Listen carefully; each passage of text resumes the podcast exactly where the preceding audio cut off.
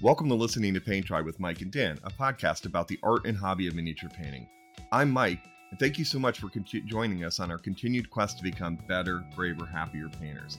Today we are very excited to have somebody I met at Adepticon this year in the Resin Beast competition. He is the Business Development Officer at Creature Caster. He's an excellent painter as well, and we are so excited to have Taylor Holloway from Creature Caster here. Taylor, thank you so much for joining us. Thanks for having me on, Mike. So it was super exciting meeting you at the Resin Beast competition. That was such an amazing thing to see all those cases that kind of, let's just say it looked more artistic than certain other cases that were available for viewing, and was a breath of fresh air. So from an artist perspective, thank you. For having the contest. But before we get to your hobby story, do you have like a little snippet of what got up Creature Caster's ire to do, not ire, it's the wrong word, but tickled their fancy to do such an expansive Resin Beast this year? Well, we've always taken a lot of pride in the Resin Beast competition. We've been doing it, I believe this is our fifth year doing it. And what we decided to do this year was we took on a sponsor, a partner in this endeavor, and that was Parabellum. So they do Conquest. They decided to match our contribution, because usually we do a pretty generous prize support in cash, by the way. We're one of the few events in the world that actually offer cash prizes to winners, but they decided to match us, and so we started off this year with $14,000 worth of cash prizes to give out to the winners of the Resin Beast. And then what happened, we actually had $14,000 this year to start with the event. And I started talking to Peter, who's the CEO of the company. And my background actually is business and putting together events, especially sponsorships. And I went to Peter and said, well, if we have one partner in this, why don't we get other sponsors and build a bigger event? And that kind of led to us having a conversation. It turns out I have a good friend, Alexi from Bisterium Miniatures, and I know that he's been looking to break into this market. And I gave him the opportunity to join as a sponsor as well, which he graciously accepted enthusiastically. Because when I suggested to him, it was actually for the 2024 Resin Beast, and he insisted that he takes part in the 2023 Resin Beast. And so he matched us for the $7,000, and in exchange we would allow not only Creature Caster models to be displayed in the event, but also Parabellum models, which is obvious because they were partner with us, but also Alexi's model for Bisterium. Now the interesting part with Bisterium is they do not produce physical models, they produce STL files. Mm-hmm. So that's how their company has kind of built itself up. And we're just getting into the STL market with our fantastic STL program that's on My Mini Factory. So and we've been collaborating with them, because he's been kind of a mentor for us on how to get into the STL market. And in turn, we've been mentoring him on how to get into the physical market. And so he joined up. And so we had $21,000 this year to give away as cash prizes. And this all came together pretty quickly, because he didn't actually come in until, I want to say it was probably January. That's when he decided he was going to be part of this. Mm-hmm. So we've been announcing the Resin Beast, because we usually do like a 6-month lead up to the Resin Beast, where we start advertising and telling people they should join up and sign up, because we don't have limited space. Though next year we're probably going to have to look at potentially having a cap on how many people can actually join up. Mainly because, like, as you saw, we had over 100 entries this year, and we simply have to have room to display those entries. It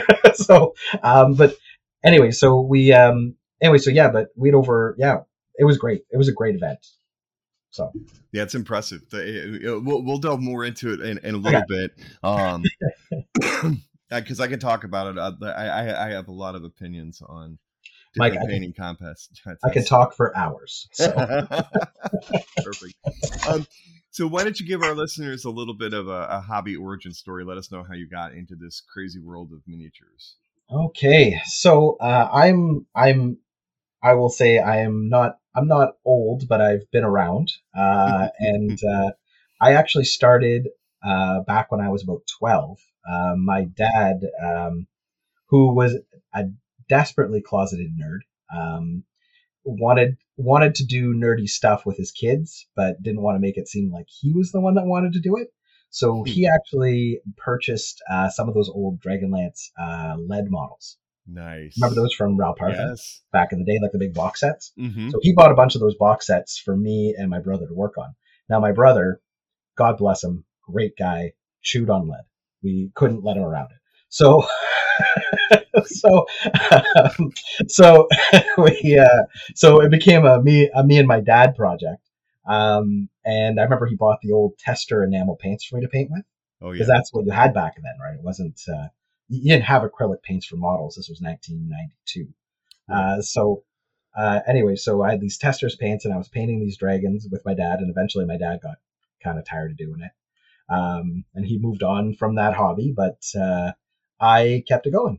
And every once in a while, he would buy me a pack of Ral Partha models from the local store, which is called Comics North, and I would paint them up. At that time, too, we were kind of getting into Dungeons and Dragons. We were starting to get into, Warhammer through this. I think I told about there was an old, I think it was Mattel game. Yes, that was back when Mattel had teamed up with Games Workshop. So they had their like Hero Quest, of course. When we got into Hero Quest, we got into this game called War Masters or something along those lines. Right, yeah. And it had the big vinyl mat and it had all the Warhammer models, and it was like on a hex grid, right? And you moved the model around, and my brother and I would play on those. And those were plastic. So if my brother did chew on them, it wasn't a big deal. Right. I mean, I was painting models for Dungeons and Dragons, for our Dungeons and Dragons games. I was also painting I started painting the models for our Hero Quest and the other stuff. And then it just kind of became a thing where I was just painting models all the time when I was a kid. Eventually to Games Workshop, I think it was like, I want to say it was shortly after. It seems longer to me that I was using these Testers paints, but I don't think I was using them for very long because Games Workshop came out with their acrylic line very shortly after that. Right. And I remember I got the entire set for Christmas, and I was painting with those, and I still remember how they smelled. They were definitely a weird smelling paint. I remember that. Not the Testers, the Games Workshop stuff. No, absolutely. Even the, I had some of the art store acrylics that my mom had used for a project for my dad for homecoming from a deployment because I'm a Navy brat. Yeah. And I remember that those acrylic paints had a funk to them too. They did, yeah. It's strange. That smell will always stick with me, right? And I noticed that like paints don't smell like they used to. Mm-hmm. Oh yeah, no. And I yesterday I was in the city in DC in a place called the National Building Museum, which is one of the buildings my agency manages. And we were in the back storage area, and I'm like, oh my god, this smells like acrylic paint. And they're like, what do you mean? I'm like, this whole area smells like acrylic paint. And sure enough, well, I go around in the corner, and literally there's these miniature displays of Washington, D.C. from architects that are all painted. And I'm like, when were these painted? And they're like, early 90s, late 80s. And I'm like, that's acrylic paint. Yep. Yeah. That's, but anyway, yeah, I remember my mom used to complain about the smell of the paint. So that's what. Like, cause she could smell it, and it was just, yeah. And of course I didn't have a dedicated painting area back then. So I used the kitchen counter. So I had the lights set up, and I was always painting at the kitchen counter on a stool, not even a proper chair.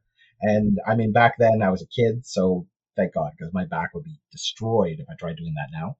But, yeah. And I mean, I painted, I think all the way until, I want to say I was about 17, pretty much when you start finding girls and going on dates and stuff, you find yourself doing the hobby stuff less. I was still doing the Dungeons and Dragons and a little bit of Warhammer here and there, but, not as much painting.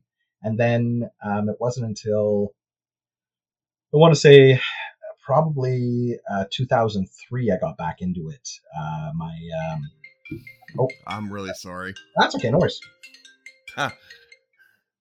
That's my wife letting me know that my wife and daughters and a niece are in Philadelphia going to Taylor Swift tonight. So right on. Yeah, so that's them. They left this morning. My bet is that's her telling me she's there.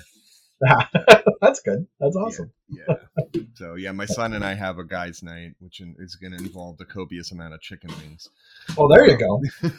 I got a girls' day. I got a daddy daughter day tomorrow. So me and Helix have to figure out what we're doing. But yeah, I don't know. We might watch. I don't know if we're watching a movie or what we're doing tonight. Or Evil Dead Rises out on video. Movies that are so bad that they're good. Right. Well, Taylor, who's I'm interviewing, is from Creature Caster, just suggested Evil Dead Rises is out today. That's got some value. There's some merit to that suggestion, Taylor. Yeah, that's the new one. I just, I heard it's really good. It got really? Really high reviews. Okay. Oh, he's saying that people from like Weekly Planet, and he's hearing that actually it's pretty good too. So, maybe it might be chicken wing and zombies, which is, I just bought the movie. Uh-huh. I bought the movie. I didn't download it. I bought it. Oh, nice. I legit paid Google to have it so I could watch it tonight with my wife. Nice, so. Nice. Yeah, and we typically do something like that. I think the last times we binged like the first season of The Walking Dead because he had never seen it. He wasn't really old enough, and we got Wings and Walking Dead. So I apologize about that. So we talked about the death smell of the acrylic paint. So one of the things that was interesting when we were talking a little bit beforehand, before we started, I hit the record button. You were talking about using the hobby to fund the hobby. Yes. Yeah. And so can we talk a little bit more about that? Because I know that this is something that hits a lot of people like at home. Yeah, so like I got back into Warhammer about 2003. My girlfriend at the time, now my wife, we had kind of settled down. A lot of my friends were settling down with their significant others, and they said we wanted to get together and do stuff, but we didn't really know, what to do. Right, we want to do some organized thing, and I suggested that maybe we start doing Warhammer. They were very confused because they didn't know what Warhammer was. And then I introduced it to them, and they went whole hog and just went right into it. And I ended up having some painting experience. I not only painted my army, I painted my brother's army. I painted Steve's army, James. I was painting everyone's armies, right? And I never really thought about it at that time. I started going to game stores with these painted armies, and a lot of people were asking who painted your army. And then people were suddenly offering me money for my armies, like offering to buy my army for money. And it was significantly more than I paid for those models. So obviously, I'll be honest with you, Mike, I like money. I'm not going to lie. I'm not going to argue either. So when someone offers you, you pay like, I think at the time, this hurts my soul to say that, my $300 Warhammer army, I could sell for $850. Cause back then a Warhammer army only cost $350. Right. I kind of jumped at the opportunity. So what happened was I found myself for the longest time, I would just buy used models, or models from the game store, make an army, play with it for, a few months. And then as soon as I said I wanted to sell it, people were just throwing money at me to get these fully painted armies. So, you can't do that nowadays. Nowadays, when you go to sell a painted army, nobody's willing to pay 3-4 times what you paid for it. Right. For the most part. I mean, there's some exceptions, right? I appreciate you think I'm a fantastic. I'm a mediocre painter at best. But... There is no such thing to me. I don't believe in there's such as a media. I don't know. I've lost all the classifications of that stuff. There are exceptions to the rule. You have the people that are in the other orbit. Like the Erics and the Sams and those painters. They don't typically paint armies, though, right? Rarely do I see a one of those very high end painters, with a fully painted Warhammer army. God forbid a fully painted Warhammer fantasy army that had 200 models in it. Right. And what kills me is we used to do this by hand. We didn't have airbrushes, Mike. Right. We did this by hand. Who does that? Like, what was wrong with us? Oh no, I mean the innovation of the dip. You know, like I remember the dip. Yeah. You know, at first you're like, wow, that would really speed things up, you know? And then, you know, realize that, you know, now your miniatures can take a bullet and you can't get rid of that shine. Everything is so shiny, I can't see my stuff off the table. Oh, man. I made my own dip out of floor finish and what was it? Ink? We probably have different brands of ink in the States anyway. I'm in Canada, so... I was using like ink from Michaels and, you know, making my own dips and like dipping models. And it's funny because back then I used to think it looked so good. And now I look at it and I'm like, what the hell was I thinking? What was I doing? Oh, no, I totally get it. I totally get the, looking back at your work that long ago is like looking at your work the day after you painted drunk. Yeah. You know, like, you're like, God, that looks so much better last night. God, yeah. Damn. You know, it's just, it's an amazing, I have a couple, I don't have a ton of stuff that I painted from back in my day, my first way around of the hobby.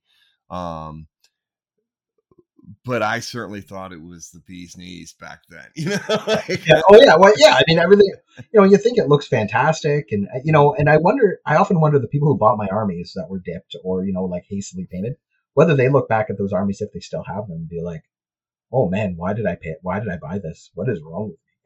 Right. But right. I mean, there's something to be said though, you know, you can have a bunch of, you know, quickly painted models. But when you put them on a base and then you have them displayed as a part of a whole, right? And the whole thing is painted, it has a very different impression. Very true.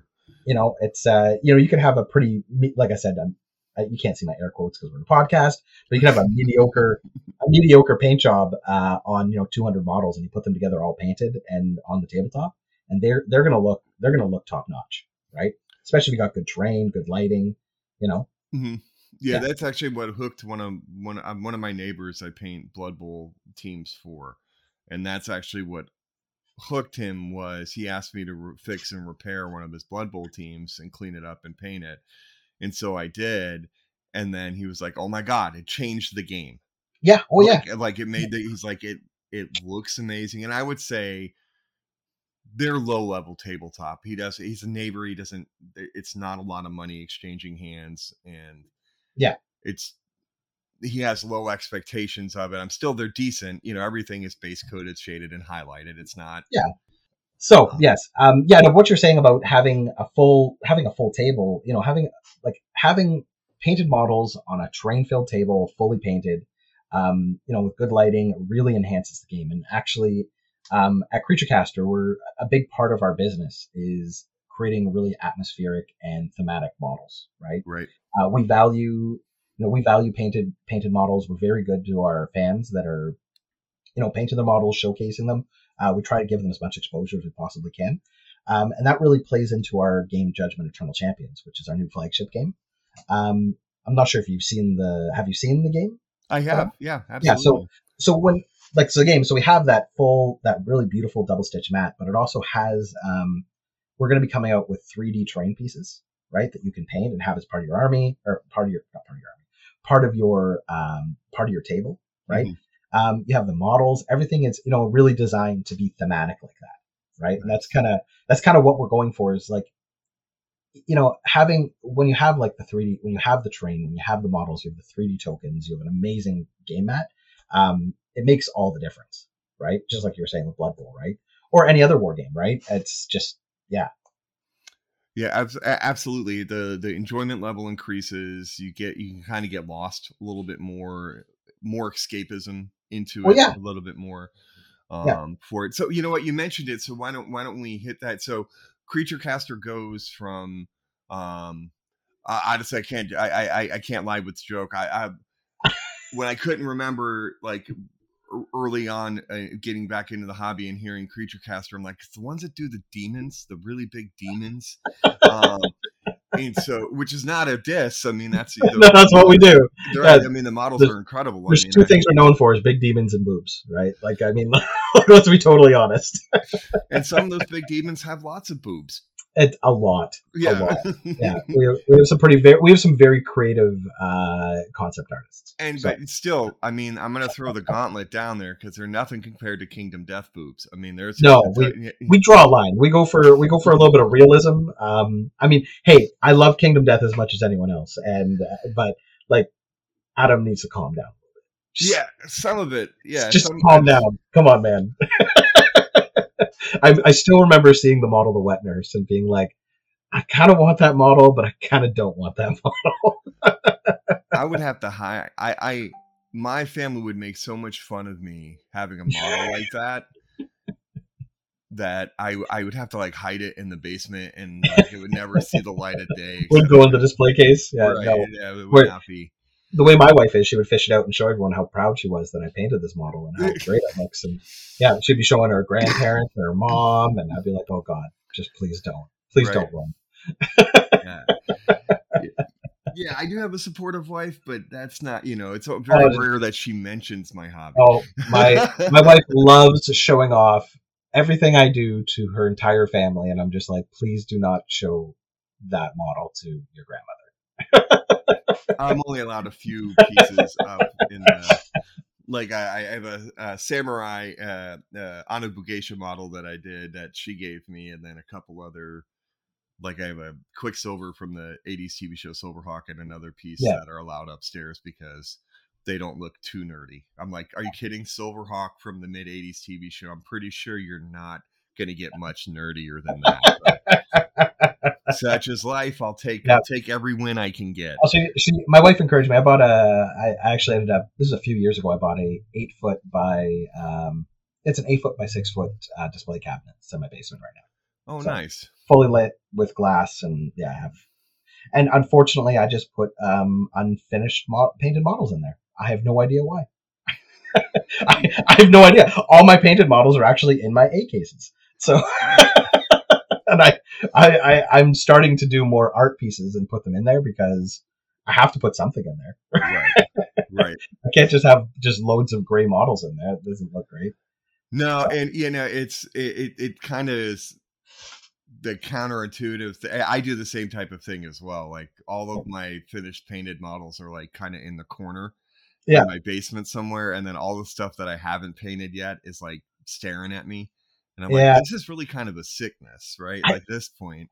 I think part of it, the same reason why I played Darkest Dungeon for so long. Because I remember playing Darkest Dungeon. I'm not sure if you're familiar with the game. I am not. Mm-mm. Okay, but the thing is, everything in that game is permanent, right? So if your guys die in the game, like they're gone, you can't get them back, right? Oh, wow. It's a real... And there was one night, or I was playing the game, she was sitting on the couch reading, and I had a really bad go, and like my entire party ended up killing each other because I got too stressed out. It's a long story. If you don't know the game, it's not... But basically, if you don't treat them well enough, they start getting stressed out, they go crazy, and then they start bickering with one another. And anyway, I lost my whole party. And I was pissed. I was really pissed.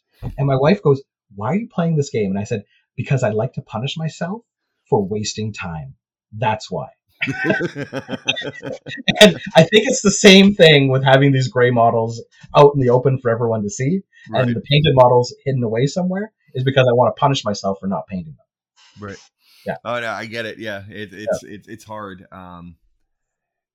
So okay, yeah, there we go. I'm back now. My brain is where I wanted to be. So we go from the Demon Boob Company to now we have a dedicated flagship game in It's called Judgment, right? Judgment Eternal Champions. So it's the second edition of a game called Judgment that was developed by the Gunmeister team in Australia. We purchased the game from them, and then we did a second edition. The first edition of the game was actually, I believe they used I want to say it's 54 millimeter models. So they're the big models like Inquisitor and those, that sort of idea. Right. When we went to the second edition, we dropped it down to 32 millimeter scale. The reason for that was because we feel it's more accessible, and a lot more people are willing to pick up and spend money on 32 millimeter miniatures versus 54 millimeter miniatures because they can use those miniatures for other things. Mm-hmm. Where you buy a 54 millimeter miniature, there's two things you're doing with it: either playing Judgment or painting it and putting it on display. Right? And it's not even like most display miniatures are 75 millimeter scale, So, you know what I mean? Like, it's a middle ground that not a lot of people use, and it seemed to us the wiser choice was to go 13 millimeters. Except in the historical world. In the historical world, 54 is still pretty big. Oh, is it? Oh, I didn't know that. Oh, wow. So, yeah, I don't do historical. I don't typically do the historical stuff. So that's no, I'm not either. But I'm a member of a couple of groups that have a lot of historical painters in it. And you'll like if you go onto like the miniature, like the actual like guys. Yeah. Miniatures. Yeah. Okay. Yes, you're right. Because a lot of them will fit better. 54 millimeters, some of them look better with tanks and other things along those lines as well. So that makes a lot of sense. Yeah, no, but in the gaming world, in the fantasy world, it's a dying scale. Yeah, sure. Yeah, you don't see it very often anymore. Yeah. So, so we decided to produce the models in resin. So our collector's edition models are in resin, and we're going to be continuing to produce the models in resin, but our core box is actually in PVC. Which is some of the nicest PVC I've ever seen. But I mean, it's, and that's actually going to be, like that flagship box is what we're selling. Right. And then people can expand out to the resin stuff if they want to keep on playing and expanding the game. Right. Right. Yeah. And so the little guy that I got in my bag with the flaming hands and horns, you said his name was Inferno. Yes. That's okay. PVC. That's PVC. It. Yep. That's PVC. That is soft mass produced plastic, believe it or not. That's actually not made of, that's not resin, but I feel personally that we were able to capture almost the same quality as our resin models in this PVC. It is certainly the best version of that type of plastic I've seen. Yeah, it's great. You know, especially compared to, it's not Siocast, right? No, it's not Siocast. Siocast is, that's a different material. That's a, what's it called? I'm not going to remember the word. Sealcast is and I've been with Sealcast. I've actually known about Sealcast for a very long time. I've worked with one of the companies that was the original testers of the product, right? So I got dragged into the Sealcast world about 5 years ago. So it's thermoplastic. That's the word I'm looking for. So it's heated differently, and it's but it's very similar to Sealcast is very similar to casting resin. Right now, keep in mind, I've done none of these things. So the process of making a Sealcast mold and making a resin mold are very similar. Whereas making a PVC mold or an injection plastic mold are more similar in that respect. Okay, right? I got you. So but, injection plastic, PVC, similar, Siocast, metal, resin. Kind of similar. Yeah. Yes. So Sealcast actually used to do, I'm not sure if they still do or not. They used to do resin and pewter casting as well. Okay. Right. Because I remember, see, when I saw the demo of it at Adepticon, I was like, this looks like the same thing. It looked like when I went on the Reaper tour, basically the same concept that they're pouring metal into the molds and spinning and all this other stuff, you know. I mean, Sealrez, I personally feel is the future of miniature hobbying in the future, especially for small companies, just because of the ability for small companies to afford a machine and be able to mass produce models is, you know, you can't put a price tag on that. You know, if you wanted to do that prior to Sealcast being on the scene, you'd have to get an injection molding machine, and an injection molding machine is going to cost you a ridiculous amount of money. And then you need to have an engineer to actually use it. Whereas this can be used by almost anybody with the proper training, and you can produce hundreds of models, if not thousands, per day. But so you can make hundreds, if not thousands, of models a day with a Sealrez machine, and you're laughing. It's an amazing product. Yeah, and I want them to take the next step with it, though, to be able to produce display level pieces with it. You can, because just what I've had my hands on. By the time you get rid of the mold lines on it, you're like, there's no the definition is gone completely here now. You know, I think you probably there's a lot to be said too about who's doing it, right? Mm-hmm. I mean it. It's just like resin, right? If you have someone who's not very good at casting resin, you're going to get not very good model, right? Truth. If you have someone who knows what, I'll use Yadharo as an example. They're one of the companies that first started using Sealrez, and I can show you pictures of some of the models they produce. Yeah. Yeah, I didn't know they could do. I thought it was all. It just makes me think, like, have you ever seen a BattleTech mini? Yep. Yeah. The worst mold lines on the planet. You know? I mean, and I hear what you're saying, and I do agree with you that, you know, a lot of Sealrez that's out there is getting a bad rap because of the people using the machine and not necessarily the machine itself. Mm-hmm. Right. You know, and Sealrez keeps on innovating with new materials, right? Recently, they just released this stuff called Sealrez Hard, which is it's almost like a hard plastic. And the samples that I saw were just as good as anything Games Workshop is producing these days. Oh, damn. Yeah. To be able to, because where I always struggle with the Siocast stuff is the being able to sand it. You can't sand it. Yeah. Oh, you can't even sand the hard? You can sand the hard, yes. The hard stuff you can sand. With the soft, like with the original Sealrez material, you had to cut it away with a sharp hobby knife, right? Which is a bit of a pain in the butt. I mean, I remember when you were a kid and you used to cut those white erasers. Mm-hmm.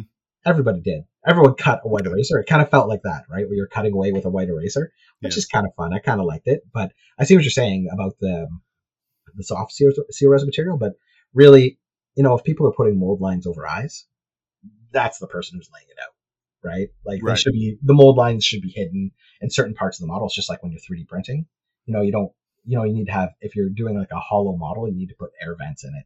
You put the air vents where the connection pieces are. You don't put the air vent in the middle of the forehead.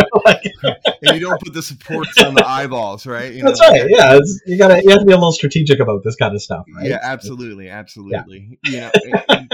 For sure, there's truth in that, and that's a big issue that I know a lot of people who play BattleTech have. They're like, every canopy has a massive mold line on it. Yeah. Why would you ever put the canopy, the most visible part of the miniature? Oh, what are they? Oh, they're producing. Oh, and they're using Sealrez, right? I think so. I'm not 100% sure. I think they are. I think Catalyst Games, I think, switched over to Sealrez. Yeah. So, yeah. And then they heat press them into the bases. Yeah. You know, like, oh. I mean, you know, people are doing terrible crimes against models. Yes. Okay. I totally agree with you. There are people out there who do terrible crimes against models. Right. You know? Right. You know, and it's funny because it seems like it goes through phases, right? Like where Games Workshop models were frustrating to put together, and then Weird went, hey, hold our beer. We're going to give you models that you're going to make you appreciate assembling Games Workshop models. You know, and so it just kind of goes through, you know, like amazing detail, but I can't figure how the F to put this thing together. There's 6 pieces that look exactly alike, you know? Oh, yeah. And then Corvus Belli. I remember Corvus Belli's our first models, right? And I'm just like, you know, and God bless Corvus. I do work for them every once in a while. They're great guys. And, but I am so, like, what they were doing with pewter models by the end, I mean, they're still doing pewter models, but they are transitioning out of pewter models, I've noticed, and moving into other materials as well. Probably because, and I don't particularly know the reason why, probably because people are very, seems like a lot of people are hesitant to use pewter models for some reason. Mm-hmm. And I mean, I get it. Well, the price of metal is just through the roof right now. So. Well, that's also true. But I mean, we're like, you and I are both relatively older. Right. Mm-hmm. So we've used pewter before, but it was funny because when I used to run a lot of Infinity locally, a lot of the gamers, they would be like, how do you put these models together? How do you clean them? And I'm just like, really? It's pretty simple. It's just like a plastic model, but it's made of pewter. They couldn't wrap their head around the fact it wasn't on a sprue. Right.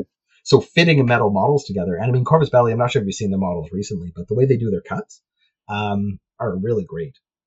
Like there's some pretty clever ways how they put together models and hide the lines, right? Like they'll do a cut like across the chest, right? Like on the front of the chest and then across the back on an angle. So you'd have to press the model together there with this big, what's that word I'm looking for? Like a peg, right? Yeah. So you put the peg in there and it fits perfectly. It's nice and big and a nice flat surface for the glue to really catch on. But yeah, they were doing great stuff with pewter. But anyway, Dark Swords. Yeah. From what I heard, do you know Dark Sword miniatures? Yeah, of course. Yeah. That's, I guess that they've switched away. Like they've really taken all that stuff into account too. We just had an interview with Aaron Lovejoy who painted some stuff from it, and they're like, he's like the dragons. He's like, you can't. He's like, I didn't fill a single gap on the dragon. Yeah. Like, because of the way now people are getting smarter and understanding. Oh, yeah. Yeah, I'm digging. It is a trend I can get behind. Yeah, well, we have whole meetings. Like, we have hour-long meetings sometimes just about how to do the cuts on models, like where to put the cuts on our models. And it's a bit of, like, we recently started doing, we started shimming our models. So we do, so what it is, and I know I'm using my hands to talk, and that's not really a podcast format, but, so a shim, what we do is to create more, to create crazier designs, like more, add more dynamicism to the model. What we've had to do is take parts and we put a 5mm or 0.5mm, piece, like sheet of resin between the two pieces. And what that does is it helps absorb mold shifts. So we have less miscasts, right?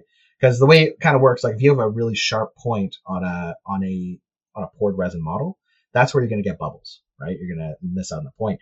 Now, if you shim it by, if you put a little shim in there and it's 5, 0.5mm shim, right? We can get sharper points. We can get better curves. We can do a lot of amazing things now with resin. A lot of other companies aren't doing.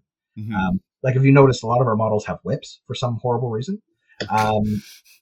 But a lot of companies can't even pull off whips and resin because they're not doing the shims, right? And that's kind of so it, like, and we have had pushback about the shims because they view it as flash, and it's not flash; it's an actual shim.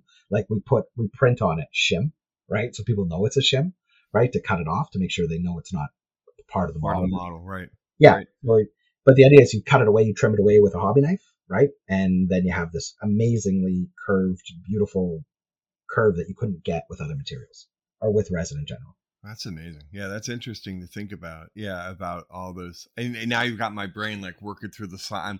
I'm literally like, my brain's going through resin pouring into a mold. And, I'll tell you, the guy who does the mold for us, Simon, he's our operations officer. He has forgotten more things about resin casting than most people know, right? He's phenomenal. The stuff that I've seen him produce blows my mind. That's awesome.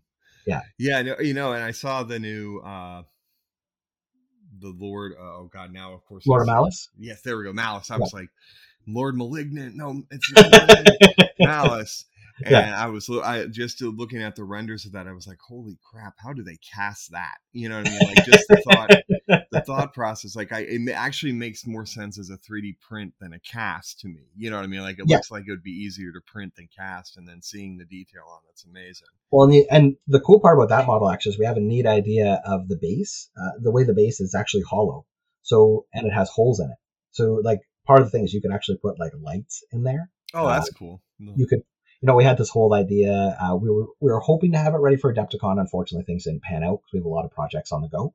But we were going to do like a whole, like have the model out on display with dry ice underneath, so there'd be mist coming out from inside of the base and have lights coming out, but didn't pan out. But either way, I mean, it's a really sweet model. It's pretty cool. Actually, that model sold out in pre-order. Did it? Wow. Yeah, because we're moving to, a lot of our stuff is moving to a limited edition format. The reason being is our back catalog is so big that it's very hard to keep everything in stock, right? And that's the biggest complaint people have about our product, is that it's a lot of the time they go to buy it and it's never in stock. So what we're doing is moving to more of a limited edition format where if people want to buy it, they have an opportunity to buy it. And if they don't buy it, then unfortunately they're going to miss that model. But what we are doing is several variants of that model. So typically we're going to do 3 to 4 different variants for every limited edition model. So you'll have 3 to 4 different times to be able to buy it, right? Right. So if you miss the first one, you can probably get the second one. It won't be the same model exactly, but it'll have a lot of the elements of the first model that was produced. I think actually a good example was we had Smengle, which is like Smengle the Plague Lord. In the first one, he has the scythe and he's like our traditional Plague Angel pose. And then we did a second one where he's got a sword and board. He's got a hooded face. His wings are broken in the back, right? But it's the same base model, just different parts. Right, just different parts. Nice. Yeah. Now, so then we throw in the next wave of stuff. Like, of course, I'm sitting there this morning getting an email about the Hood Coven. Yeah, the Red Hoods. Yeah. Which, oh my, God damn it! Now. So, and those are Sealrez, by the way. Those are Sealrez. Those are Sealrez, and they're you actually. But trust me, if you get them, it's going to change your entire opinion about Sealrez. Yeah, that's probably going to be in my next paycheck. Yeah, it's I'd like to put them. Yeah. Yeah, they're phenomenal models. I've got the chance to see them at. They were actually on display at Adepticon. Were they? Okay. In front, yeah, and they're phenomenal models. That's actually part of. So we have a separate project with some of our. So one of our sculptors, Tudor Fott, and our concept artist Alex Boca. They have their own company called Novak Dawn. So what we're doing is we're producing models for them. So this is part of their line of miniatures. And then what we do is we produce the models in Sealrez for them and release them through Creature Caster. Very nice. Very nice. Yeah. So now, will those won't be STL files? No. I mean, okay. So I can't speak for Tudor. So they do actually have their own STL subscription service. It's not a subscription service. They just have a My Manufactory store for Novak Dawn. And I think they released their first one, which are a bunch of skeletons, like undead skeletons, but they are top notch. They look phenomenal. But they've also produced, so we have the werewolves. So we have the wolf and the wolf pack. So it's like a big werewolf and a bunch of werewolves. Yes, I've seen that. Yeah. Yeah. Then they have the hunters, which is the head hunter. And he's got the two guns. And then he has like the cannoneer and the guy with the dogs and all that stuff. And then this is the third set that they've released. Now, here's an important question. Are these models Resin Beast eligible? 100%. Okay. 150%. They are definitely Resin Beast eligible, and I encourage people to get them and enter them. One of the most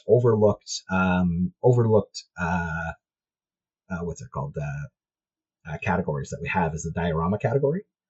Very few people enter it, and I don't know why, because it is probably has the biggest prize pool. I'm definitely in it. I actually started sketching my diorama on the plane home. Sick. That's awesome. I'm glad to hear it. I knew what I thought.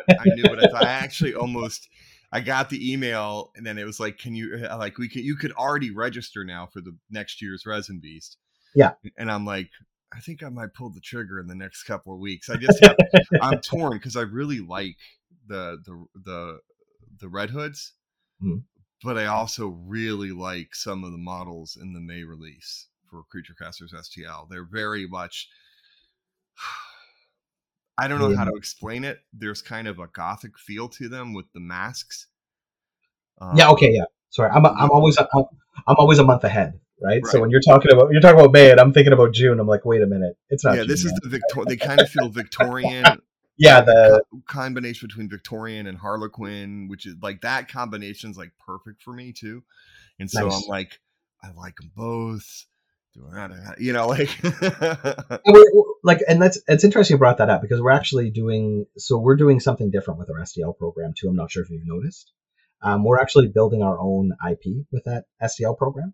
So that takes place in a separate project we have called World of Reclamation, where that is, so I write the Dungeons and Dragons adventures for that particular setting, right? So every month you get a Dungeons and Dragons adventure, you get all of those, you get like a dozen models that are all part of that adventure.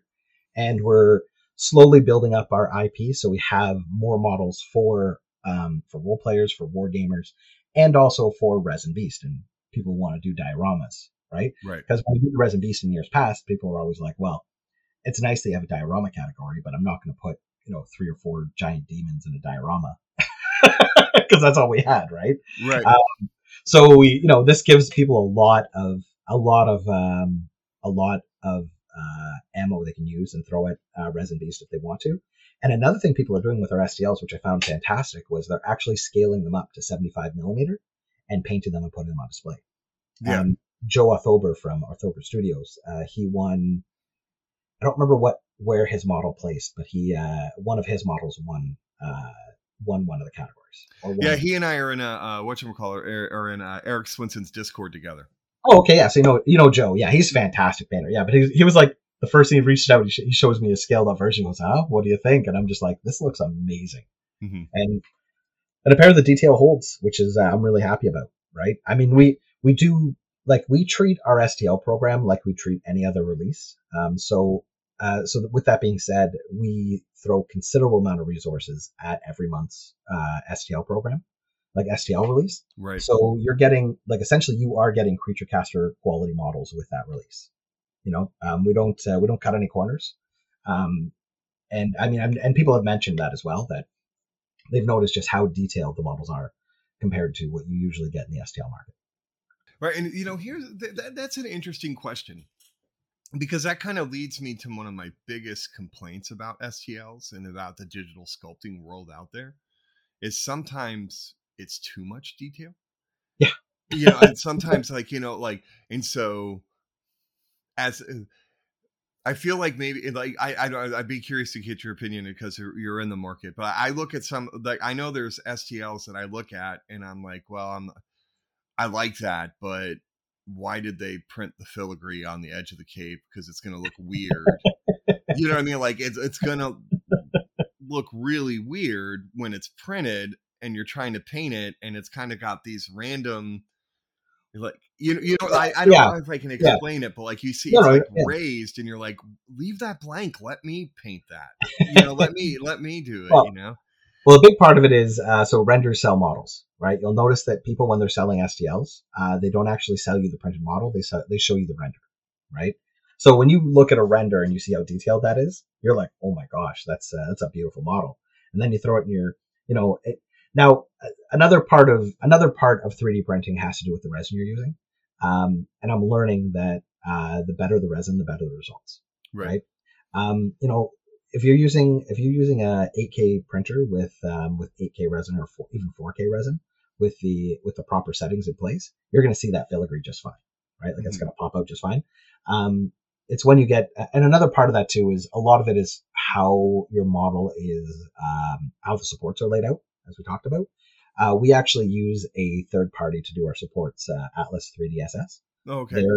And they do a lot of miniatures in the industry, but they're phenomenal at that. I've actually heard that name before, or at least read it somewhere before. Yeah. Yeah. So they do quite a few of the big names in the STL industry, but so it has to do with the angle you're placing the model on, how you're putting supports that will determine where your print lines are, right? Mm-hmm. And if you can do it properly and you turn the model just enough and do it the right way, you're not going to get any print lines, right? Or you're going to have print lines, but the print lines are going to be in places that people aren't going to see. Mm-hmm. Right. So, and same with their supports are phenomenal. Like they just peel right off. It's not, you know, and like, I know the plate that I showed you that failed, right? So, and you're just like, well, Taylor, you just showed me a big failed plate. I'm like, yeah, okay. But that's a Taylor problem. That's not them. I assure you it has something to do with my settings or something I'm doing on my end. See, this is that whole thing for me. We were talking a little bit before about it with the getting into 3D printing, like, it just seems like a rabbit hole to me. That it is. Oh, it definitely is a rabbit hole, 100%. That I would almost have, I feel like in order for me to do it successfully, I would have to like take a break from painting and like basically focus on learning how to 3D print. You know what I mean? I felt that way when I didn't have a 3D printer and I finally made the leap. Mm-hmm. And I'll tell you, at first, I was 3D printing all the time. I had that thing running constantly and I had a giant pile of resin, right, to paint. And then it eventually cools off a little bit. And after you have a few failed attempts, it'll cool off for a little bit. You might not touch your printer for weeks afterwards. It is very frustrating. And I tell people because I have a lot of friends and like a lot of friends that are into wargaming. And the first thing they say is, oh, I'm going to get a 3D printer and I'm going to 3D print my own Warhammer 40K army. And I'm like, no, it's not going to work out the way you think it is. You know, he's like, well, I'll just save so much money. And I'm like, yeah, you won't in time. I promise you, you know, and I tell you about half of them end up selling the 3D printer within the first 3 weeks because they have a bunch of failures and they can't figure it out. And they just get frustrated and give it up. Like 3D printing, it is a hobby in itself. Yeah. Right.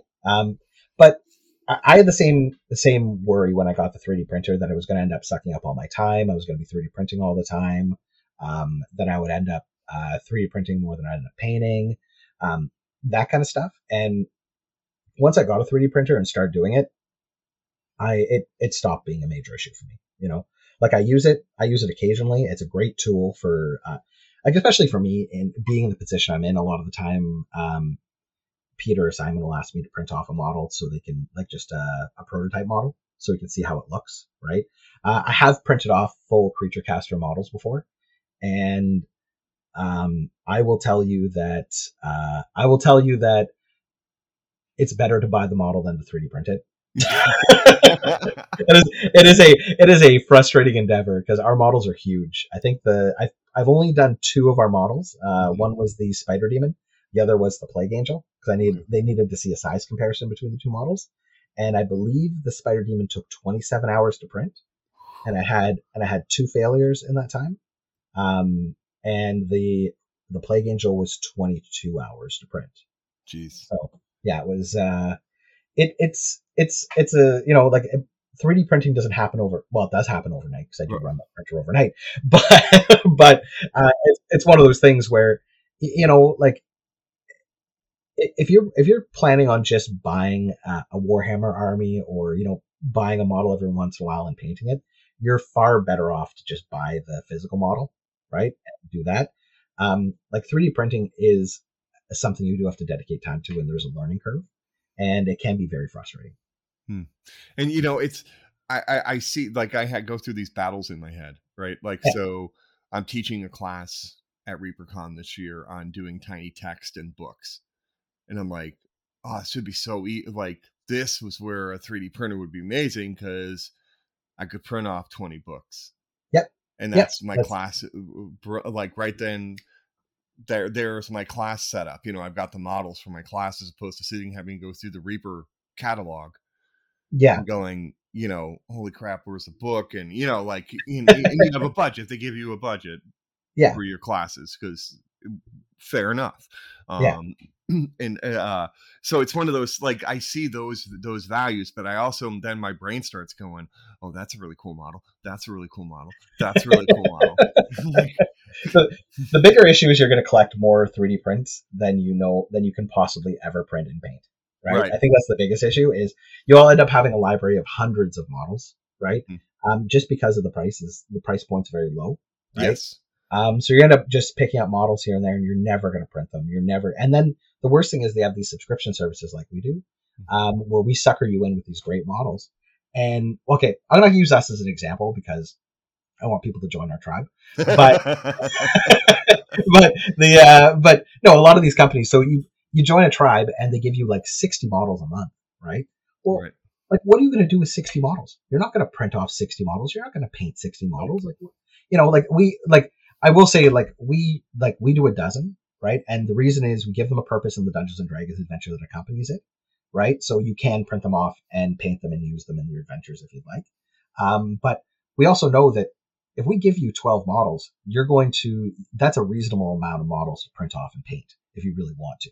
Right? If you're getting 12 models a month, that is adding up quite a bit, but it's still much more manageable than some of these tribes. They, on my manufactory, like, the amount of models that they're offering is just crazy. Like, right. What would you do with that many models? And that's, I think you're exactly right in that sense too, but people get into that, more equals better value. That's, yeah. And what is it? Someone said to me recently, that is a, you know, it's basically a ride to the bottom, right? Yeah. Because you're devaluing your product so much by trying to get people to, you know, get more for less. And in the end, you know, you might as well be using plastic, you know, like those plastic army men in Warhammer 40K, right? Yeah, exactly. Because that's the quality you're getting. I saw I have to go find this article too, because it was a 3D printing article, and it seems now that the market is switching away from join mine, get welcome pack of 110 miniatures, plus you get another 80 miniatures every month, blah, blah, blah, to now more and more people are starting to subscribe in Patreon to the custom sculptors, the ones that they, you know, the ones that are doing fan art and things along those lines, because the newness and honeymoon to a degree of that 3D printing is kind of waning a bit. Yeah. You know? Yeah. Well, I mean, you know, and you don't want to be part of that. Like, we decided earlier on that we didn't want to be part of that race to the bottom. you know, produce. Like the thing is, as a company, we have 4 sculptors that work for us full time. They're staff, right? And we pay them well, right, to produce amazing models. That costs a lot of money. Like, I know how long it takes to make a model, and it takes a long time to make certain models. And, you know, if you're producing, you know, 30 models a month, right? 30 or 40 models a month, you're going to have to cut corners to get those model out. So either you're going to be just doing reposes, you're going to be doing same bodies, same heads, you know, reusing assets to get those models. With us, every one of our sculpts is a unique sculpt, right? Mm-hmm. For the most part. I mean, there are elements that we do reuse. Like, I'm not going to say that we're, you know, we do have, and we have textures and stuff that we reuse and stuff, but well, of course, because there's a squad army nature to some of it. You know what I mean? Like, yeah, teams, you know, like, yeah, so like, it would make sense that you would have similar, at least at the very least, themes inside, like the red. Yeah. Ones. Yeah. Yeah. Like, we try to, like, for example, our next month release, I'll just announce here because I don't know when this is coming out, but I'm assuming it'll be before June, but not, it'll be 2 weeks from today. Okay, perfect. Yeah, okay, so our release, I can say now, because so our June release is, we have 10 assassins. So there's 5 male, 5 female. There's this weird, messed up minotaur creature, and there is a demon, like a on a 40mm base, so like an Atriarch sized demon. And I mean, the amount of time it took to sculpt those models was considerable. It's very taxing on our staff, right? And the aftermarkets on top of that, we're also doing our regular releases, right? Mm-hmm. Which is also part of the reason why we're going to a limited edition route, is because we can sculpt one model and we can do, like, you know, 27 variants on that model, right? Like variant pieces, and then release just the same model with different pieces, right? So once we do it, it's done, and then we have 4 months worth of releases set up, right? If we're doing 4 different variants. Right. So yeah, but we also have our special releases too, and you have to remember, Creature Caster isn't just models, and we don't just sculpt for ourselves. Sometimes we have clients that we sculpt for, right? Right. We keep our staff very busy. we are very busy people, but we still want to maintain that, you know, like our STL, like our goal when we launched our STL program was to ensure that we maintain the same quality that you would get from a regular release, right, with our program. So, but yeah, no, you're right. I mean, there's I just want to go to my manufactory actually just quickly because I know in the tribes there's one that's very interesting to me, and I use this example. So there's a company called Witch Song Miniatures, and they only charge $1. They only charge $1 for a model, right? And you get one model every month, and you pay $1, you get $1 every month. Right?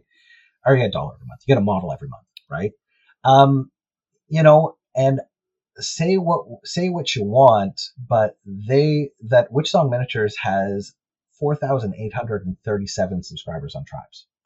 So that means on that one model they're producing, they're making a minimum of $4,837, right? Before my manufacturer takes its cut.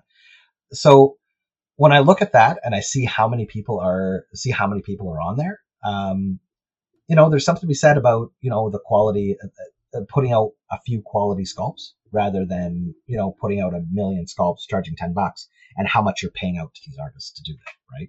Right. I'm looking now because I'm just curious to see what they look like. Pretty good. They look great. I just, even from the whatchamacallit, it's pretty nice. Like, just the whatchamacallit hasn't loaded on it yet. The models haven't loaded, but the border has, and the models that they have on the border are really nice. Yeah. So yeah. So I mean, yeah, the STL market is still new, and we're still finding out what the best way to market and get models. And I mean, the people who are buying the models too, they're finding out what they like and how they're going to spend their money, right? Right. So, and what they're doing with it. And also then you throw in every 6 months there's a new hot printer. Yeah. You know, and finding your way through that to get to the point where you're like, this is good enough. You know what I mean? And like, I have a friend who's an avid 3D printer, and he's like, look, he goes, I get everything perfect for me on my 4K. I'm done. Like, yeah. Unless something comes out that's a miracle, he goes, I don't need a 12K printer. You know? No, you don't. And like, that's the thing. I had someone, and I mean, again, it's a very credible person in the 3D printing market. I'm not going to pretend that I know a lot about 3D printing. You saw my failed print, so you know I don't know a lot about 3D printing. Right? But I tend to listen to people that do have experience in this. And he said the highest resolution that you actually need, like the best quality print, is going to be a 6K printer, right? Mm-hmm. And then he went on to like X axes and Y axes, and resolution, all that sort of thing, and how 6K is your optimal. Like, you can get an 8K printer, but you're probably only getting 6K results. Right. I was explaining it to somebody, like, that's perfect that you said that, because I was having this conversation with somebody. I'm like, so is this like a PlayStation 3 thing? And they're like, well, what do you mean? I'm like, well, they never released a game on the PlayStation 3 that ever challenged the actual ability of the PlayStation 3. Like, the capabilities that the PlayStation 3 had, no game ever pushed it to its max. The Last of Us. Well, my son is yelling The Last of Us. He says, what about Crysis? Did it run Crysis? Oh, I don't know. But I guess no, you can ask your son that. What about Crysis? He said. I don't know how old your son is, so we might not get that joke. Yeah. He's an old, so he's 19 going on 12. Oh, okay. No, he's not old enough to get that joke. But he is an old soul, though. Is he? Okay. He's the one who set up my regular PlayStation in the basement and is complaining that it takes 20 minutes to load a game. And I'm like, what are you talking about? Back in the day, that was fast. That was fast. I remember that, but there's an old meme where it says, yeah, but can it run Crysis? Which is the how good your computer is. Right. So, okay. Yeah. I couldn't. I don't remember when Crysis. I actually no, because Crysis did come out for the Xbox 360, I think. But anyway, I guess my thing was it was PlayStation 3s had export bans on them because they were designed. Could be used the same technology for tracking. 100%. Yeah. It was serious, yeah. Like, those game consoles, I remember they were banned in certain countries because they could be used for computers, right? Yep. Like, it was a big deal. And so they never released a game that could push it all the way to its full limits before they released the next version. Yeah, and so it feels like that's where we are in the world of 3D printing. That, yeah, I mean, yeah. So for me, the way I look at it, and this is my personal thoughts on it, is when it comes to 3D printing, the real benefit of getting a new printer is the quality of life functions that that printer has, right? Okay. I'll use an example. I was using an Elegoo Mars 2 was the one I started on, and it was okay. It did all right. And then I got a Saturn, right? And the Saturn introduced all these really neat functions like auto leveling. Right, so you could auto level you didn't have to like fiddle around and like lower the arm to be leveled manually, right? You could just loosen everything, press the home button, and it just lowered and it just leveled out naturally, and then you just tightened it and popped it up, right? Like, for me, that made all the difference. And then they have this function called tank clean, right, where you press the tank clean button and it just does a quick 15-second exposure on your tank, right? And it creates a film, and you just peel the film off your FEP, right? And then you have your FEP is completely clean. So if you have a failure, right, that's sticking to your FEP, instead of clawing at it and pulling at it and potentially ripping your FEP, you just do this and it comes off, and the chance of ripping your FEP is relatively low. It sounds painful. Rip your FEP? Yeah. Rip your FEP. Oh, trust me, it is the most painful thing. And I'll tell you a story about ripping a FEP. Okay. So a FEP, just so you know, is the plastic layer on the bottom of your vat with that holds the 3D resin. And I was printing off the Resin Beast trophies, right? Last minute, we needed more trophies. And so I had I could put two trophies on a plate, right? And we needed two trophies left, right? And it was the day before we left for Adepticon. And these are 16-hour prints, right? Yikes. And anyway, I said to Peter was, can you do two more? And I said, yeah, I can do two more as long as nothing goes wrong. And it was like 11 o'clock at night. And he goes, okay. He's like, knock on wood, nothing goes wrong. Print off two more. I'm like, no problem. I just have to remove these trophies from the plate, and we're good to go. So as I was removing the trophies from the plate, one of them fell into my vat, right, and tore the FEP on the bottom, right, and resin started pouring all over the screen of my 3D printer, right. So I'm just like, oh, did we knock on wood? Like, did we remember to knock on wood? Anyway. So long story short, I was up until 1 a.m. fixing my FAP on my, because to change your FAP, it's actually a pretty intensive process where you have to remove all the screws from the bottom of your vat. Then you have to like put a new FAP back in there, and you have to make sure it's tight. And then you have to put all the screws back in. It's a big, and they're tiny, tiny, tiny little screws. It's, and when you're our age, tiny little screws is not a good thing. No. That is, so nope. Anyway. Yeah, so tearing your FEP can be very painful, especially if you're on a timeline. Yeah. Okay, but that does make sense though, that even if it's a resolution that's not a big jump, the functionality of the printer 100%, and that increases. That is the same thing as game consoles, right? When you look at the jump from the different game consoles, they always add more and more quality of life features, right? Yeah. That, make your life. Well, I mean, if you look at the Xbox 360 versus, I mean, I'm going to use Xbox 7 Xbox, right? But the Xbox 360 versus the Xbox, I don't remember what it was called. One? Yeah, Xbox One, yeah. So if you look at the difference, right, the Xbox was mainly a game console, right? And all you could do with it was play games. The Xbox One, they added all sorts of like Netflix, YouTube, all that other stuff to it. Plus, they had an amazing thing, which was an output in the back, like a, what was it?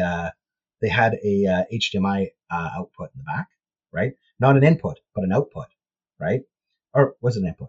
Either way, I'm not sure. Anyway, I remember one day the whole idea was you could actually plug your cable box into it and then hook your cable box up to your internet or up to your Xbox, so you can manage your cable box from your Xbox, right? Oh, that's cool.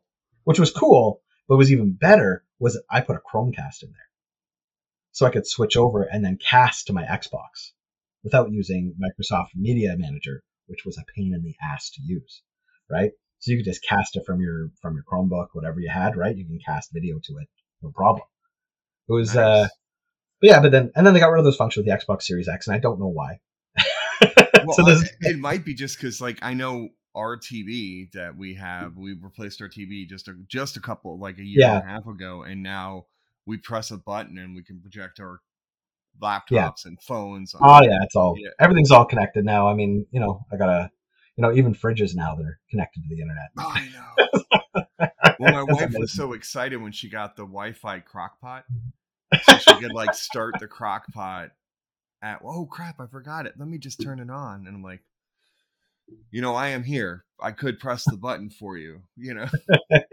I saw a comic recently that was like the future we wanted. It shows like all like people flying cars and stuff, and people like using like projector phones off the wrist and everything. And it says the future we got. It shows us, why do I need to register my toaster on the Wi-Fi? I just want to make some toast. Right. Yeah. Why do you need my email for this? Yeah, that was a running joke. My dad used to like, I don't know why he would do it, but every year or two he would buy a new toaster, and like it would be like one of the fanciest ass looking toasters. And we were joking about it, like, what can you do, Dad? Download the latest toast recipes from the internet? And he's like, there's one recipe, toast. Okay.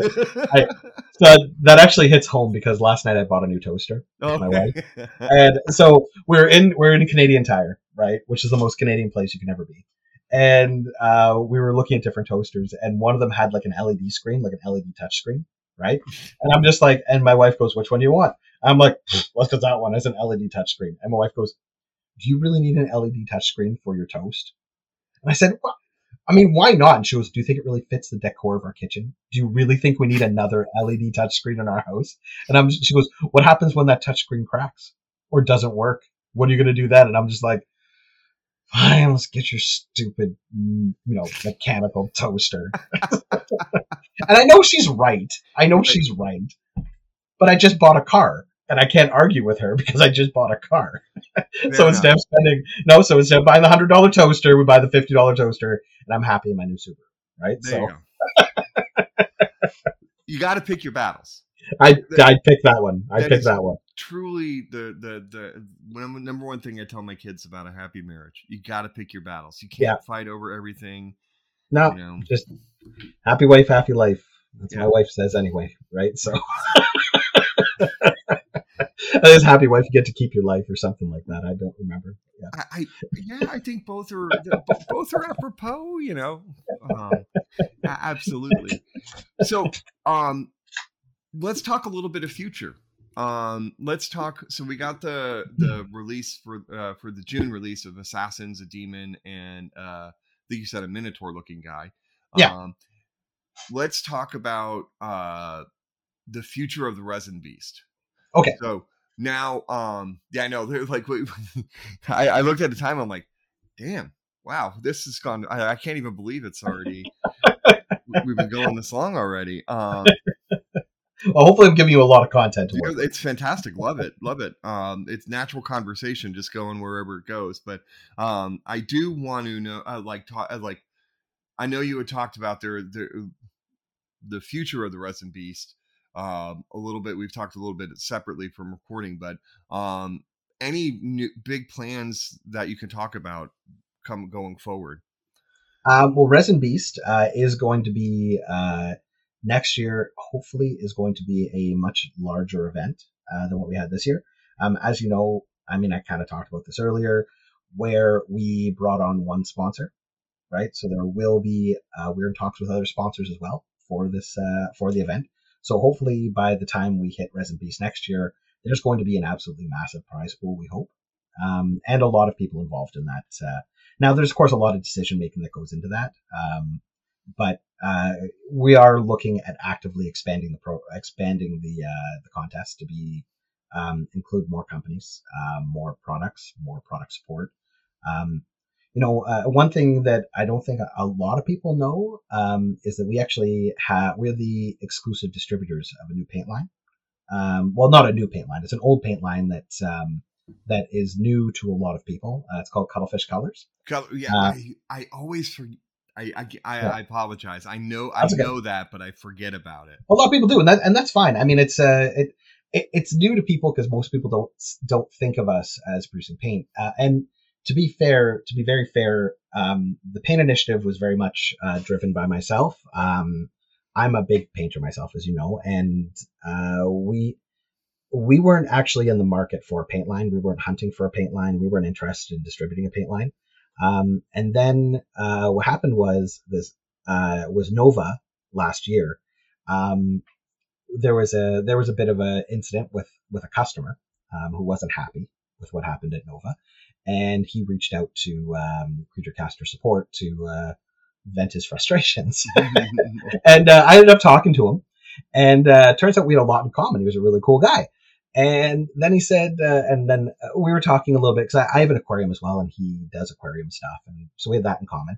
And then it turns out he had his own paint line called Cuttlefish Colors. His name was Ryan Calhoun. And so we ended up talking, and I said, well, like, how would you send me some of your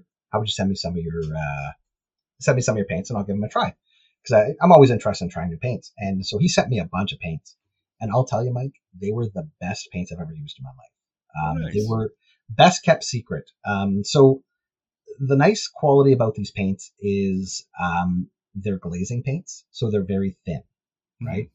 You have to add multiple colors to get the results. Like if you want to get a bright color, you have to add multiple layers.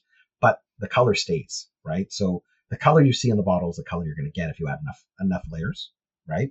And they're semi-transparent. So as you know, as a painter, glazing is one of the most important, or one of the most advanced techniques you can learn as a painter, right? So by knowing it, because flesh tone, a lot of I would say 90% of painters, when they paint a flesh tone, right, they just grab the flesh colored paint and they paint the flesh tone, right? And then they do a wash, do a highlight, call it a day. But a flesh tone is actually a lot more complicated than just a single color. There's reds, there's blues, there's greens in those flesh tones that you half the glaze down and apply it over top of a flesh tone to get realistic colors. Right. Right.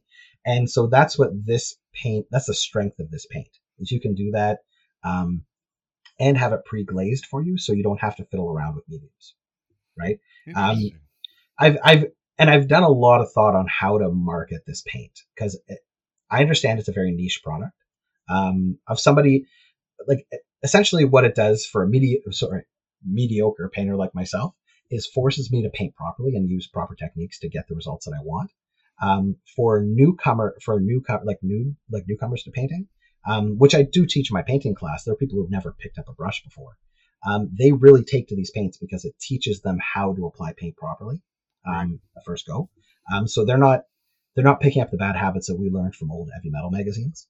Or old heavy metal tutorials, right? So they're actually learning how to paint properly. And also, because we don't have any washes in our line, you actually have to make your own washes. We have a medium for that called Merlin's Magical Medium, and it's pretty phenomenal as well. We use that 5 drops of that to 1 drop of the paint makes an amazing wash. Any color you want, because we have 112 colors in the line. Oh, wow. But the most important part of this is that these paints are ultra matte. They have no shine to them whatsoever, right? Which is a huge deal, because a lot of people end up applying matte sprays on their model afterwards. And as you know, a matte spray can change the color of your paint. Yeah, it'll take away highlights. Yeah, exactly. Yeah, right? Yeah, I noticed that when varnishing commissions, that last highlight goes away when you... It does. You're going to lose your edge. You're going to lose a lot. Unless you really push those highlights, you're going to lose it when you apply a matte coat. These paints are matte right out of the bottle. Mm-hmm. And I'll tell you, they're ultra durable. There's a video... So I'm not sure if you're familiar with Don Sirtos or not. Yeah, I know the video. I know who he is. Yeah. Yeah. So Don really loves Cuttlefish Colors. He's there was a bit of a story there. I know Don from other stuff, but I approached Don and he wasn't too keen on doing it. And then he tried the paints. But one of my elements or one of my tactics to get him to try the paints was I actually airbrushed a model with Cuttlefish Colors, and then there's a video of me. I threw on the Doom soundtrack and I covered my toothbrush with airbrush cleaner, and I took it to a Space Marine model for 5 minutes for the whole Doom soundtrack of me just scrubbing the model. Not a lick of paint came off. He didn't believe me how durable that paint was. So, so it's good for gamers as well. You know what I mean? It's and through an airbrush, you can get some killer color out of that, because the airbrush, of course, like, when you're playing with a brush, it's going to be a little different. But if you're applying the paint color straight from the airbrush, you're going to get those bright colors off right away. Well, you saw Clay Williams' old Lord of Malice model. I think so. Yeah, it was the big pink one with the gold axe and the gold. Yeah. He did that entirely with Cuttlefish Colors. Oh, nice. Yeah. So we sent him Cuttlefish Colors to try, and he was like, "Well, if I'm going to enter Resin Beast, I should do that." And he absolutely loves these paints. Oh, awesome. He was, yeah. So, and I guess I can talk about it now, because this is coming out in a few weeks, but we are actually have a new line of Cuttlefish Color paints coming out. It's probably the most requested thing we get from people who use our paints is they want opaque colors. Right. We have a set coming out that's going to be all opaque colors. So 16 different opaque colors to base coat your models. And I will tell you a little bit of secret about this is it's an entirely new formula. You won't believe it when you use it. But the paint themselves have the consistency of ink. So like they're as thin to use as an ink and require only one layer to go right over top of any color. What is the price point on those? American, I think it's going to be $89 for 16 paints. They come in the big 22 milliliter bottle. 22 milliliter size. Yeah. Right. So yeah, and they have the consistency of ink, so it's like an ink. So it's not like a paint, like it's not thick. Right. So this what the whole premise of these paints is that you put down a base coat, and you want your base coat to be as thin as possible, not to obscure detail. Right? And then you can glaze on top of this with the actual cuttlefish, right? But these are the base coats that you're going to do. It's very fast drying, so you wouldn't want to try to blend with them, right? Right, you're not trying to wet blend with them, yeah. No. They dry way too fast for that. So our cuttlefish paints, they have a retarder in them, so they dry. These things will dry by the time they dry so fast, right? Because the whole idea is to get you painting, right? So that get a base coat down, and then get your painting, right? So, oh, yeah, okay. You said they come out in June? Probably in June, yeah, mid-June. All right, I'm gonna have to keep my eye open on that. And I'm fine if you talk. I'm fine talking about the paints on the podcast. Okay, right? That stuff is fine. It's just me showing you the model isn't going to translate well to a podcast. I mean, but if you want to have a, you go, Jesus Christ. I mean, you might want to leave that in. Yeah. Yeah. For sure. Yeah. Okay. But yeah, so the future, and I mean the future of our business. I mean, we're also going to be doing Judgment, right? Judgment's a big part of our company, right? So we were planning on doing some very aggressive releases for Judgment in the next few months, starting with a new model every month that's going to be released with cards and tokens to keep the game going. We're going to be starting a competitive tournament scene with that game as well, and we have a pretty neat idea on how to do that. Is when we run tournaments. Everybody who joins the tournaments gets a limited edition model.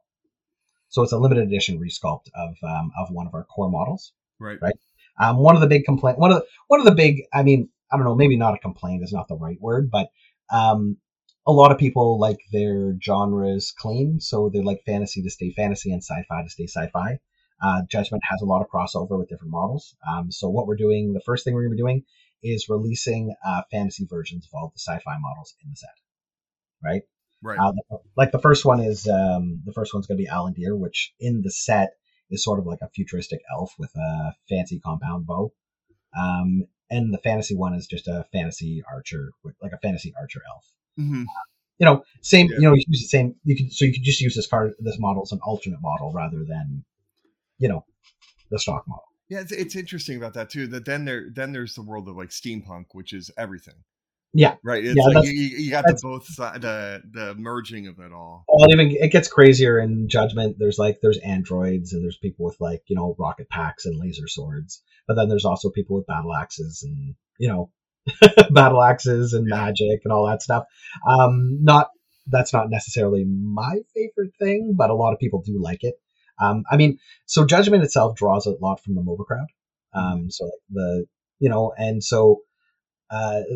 The creators of the game originally kind of envisioned this sort of MOBA thing. Yeah.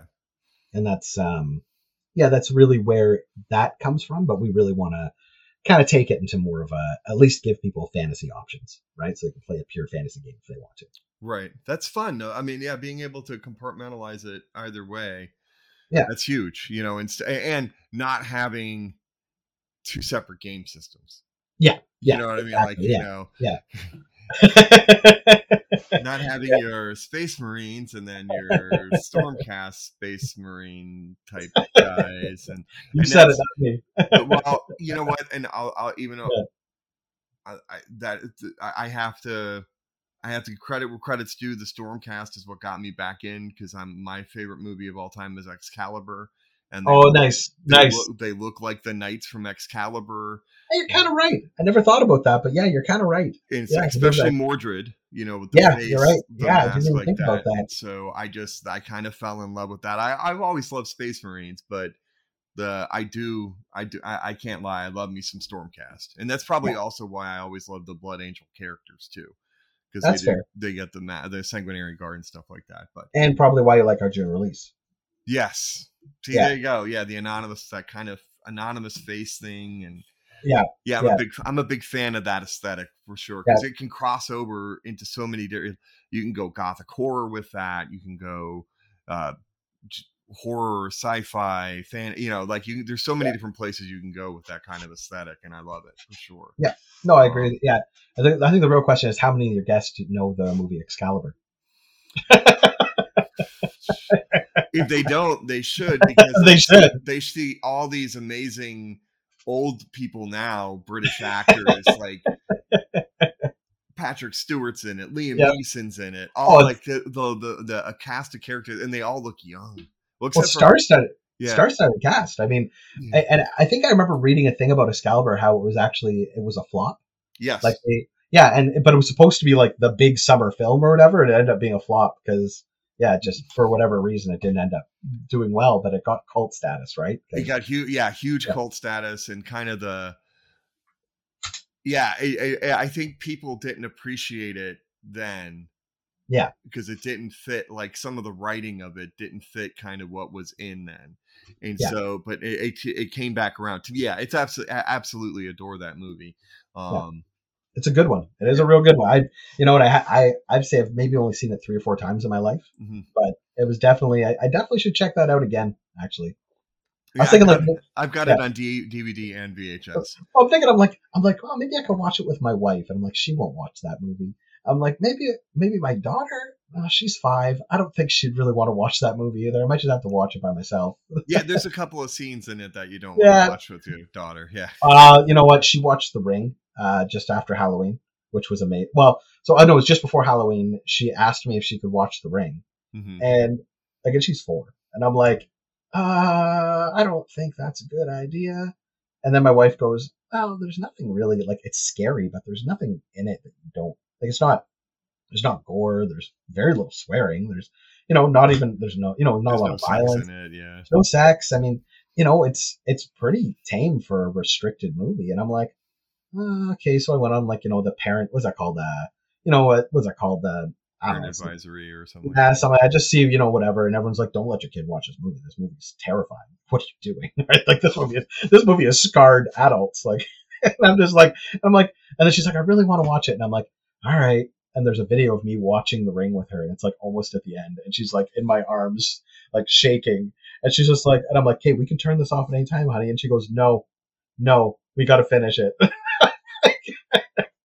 And then she's like pointing at the screen. She's going, this is fake.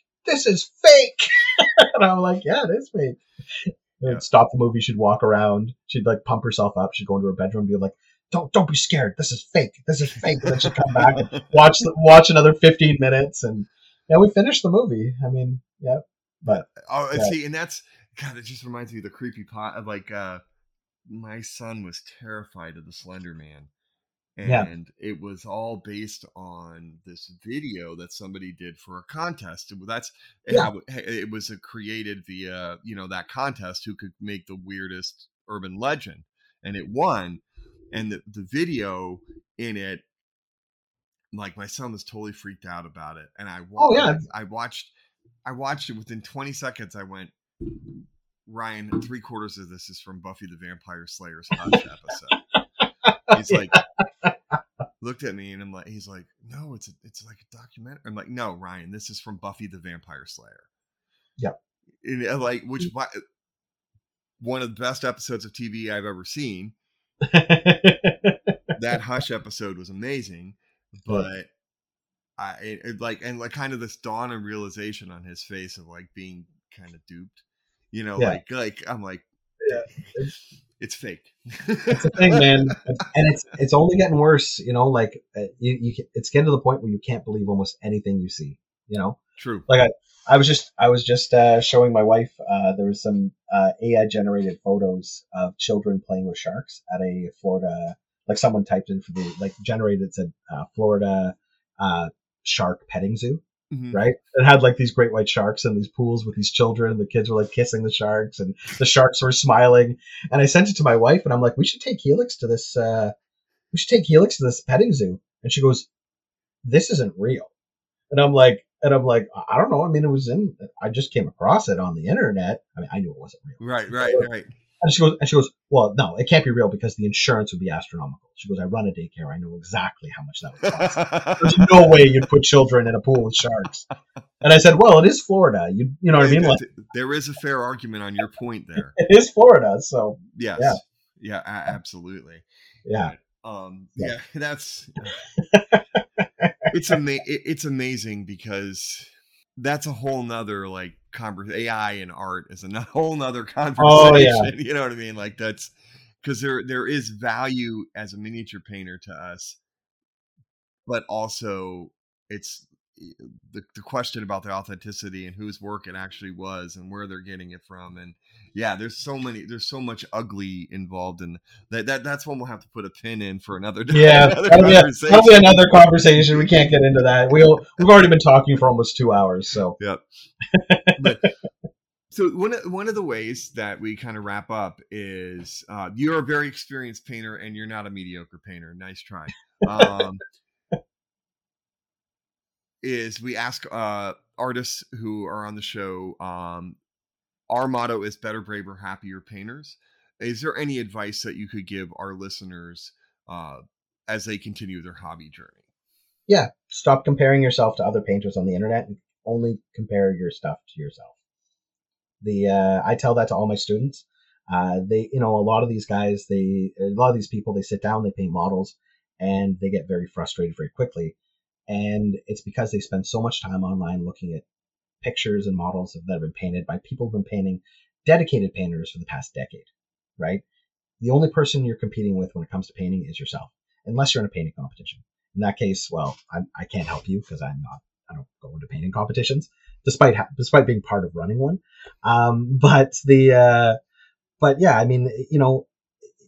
Only compare your models to past models you've painted, and enjoy the hobby. Don't let the drive to be better consume you, right? Because that will ultimately destroy your passion for painting. Yeah, and it's interesting too that that you say don't compare yourself to other painters, especially in the world now where the open system of judging is becoming more and more prevalent, that they are judging you based on your work, not necessarily looking at it next to another model. Yeah. You know? In the end, I've had people say, "Oh, you know, you're not as good as painter as so-and-so." And I'm like, no, I'm not him. You know, I think I used to do commission painting every once in a while. And I remember one guy came up to me or messaged me, and he wanted, he says, "Hey, how much would it cost to paint Abaddon, I think his name is, Abaddon, the Chaos Space Marine guy?" Right. How much would it cost for you to paint it like this? And he sent me a picture that was done by Angel Geraldes. And I know how much Angel charges to paint models. I've done work with Angel before. And so I said, "It'll cost you $1,500. And he goes, $1,500? He goes, "That's crazy." And I'm like, that's how much it'll cost. And I knew in my head that if this guy said yes, I would get Angel to paint that model for what he charges, and I would keep the rest. Nice. Very cool. Well, Taylor, can you tell our listeners where to find you and Creature Caster? The best place to find me is Taylor at creaturecaster.com. I don't have a big social media presence. I don't even really post my models. Every once in a while I do, sometimes on Discord and different channels, but yeah, you can always find me at Taylor at creaturecaster.com. And if you ever have any questions about our games or our products, feel free to drop me a line. I'd love to hear from you. Perfect. And we'll put links to Creature Caster and Resin Beast for Instagram, all the socials, in our show notes. That would be fantastic. Yeah. Taylor, thank you so much for joining us. It was really a fun conversation. It was great, Mike. Thank you again. And I hopefully we'll do this again some other time. Absolutely. We'd like to thank Taylor Holloway, Business Development Officer of Creature Caster, for joining us today. It was really insightful hearing about the Resin Beast, the company, 3D printing, and your hobby journey. Thank you so much for sharing those with us. Please check out Creature Caster on Instagram and Facebook. We'll have links to them in the show notes.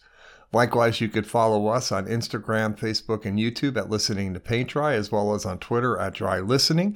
Like, subscribe, or follow wherever you get your podcasts. And if you wouldn't mind leaving us a good review, we would greatly appreciate it. And any spreading of the podcast via word of mouth always helps out.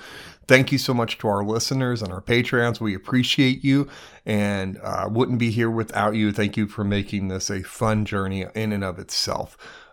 You can also send us an email at listeningtopaintdry@gmail.com. We'd love to hear from you. Are any of you going to recent or upcoming conventions? We'd love to hear about it. And we'll be at both Nova Open and ReaperCon this year. So hopefully we'll be able to meet up there as well. There's so much to do, see, and try on your journey to become a better, braver, happier painter. Enjoy every moment of it. Until next time. Listening to Paint Dry with Mike and Dan is a production of LTPDWMD. All rights reserved. No portion of this recording may be used without the express written consent of the host. The music is Death by a Thousand Questions by Springtide. Download from the Free Music Archive on a non-commercial attribution share-alike basis. All views and opinions expressed in the show are solely the views and opinions of the person who said them. All celebrity voices, if any, were impersonated and done so poorly.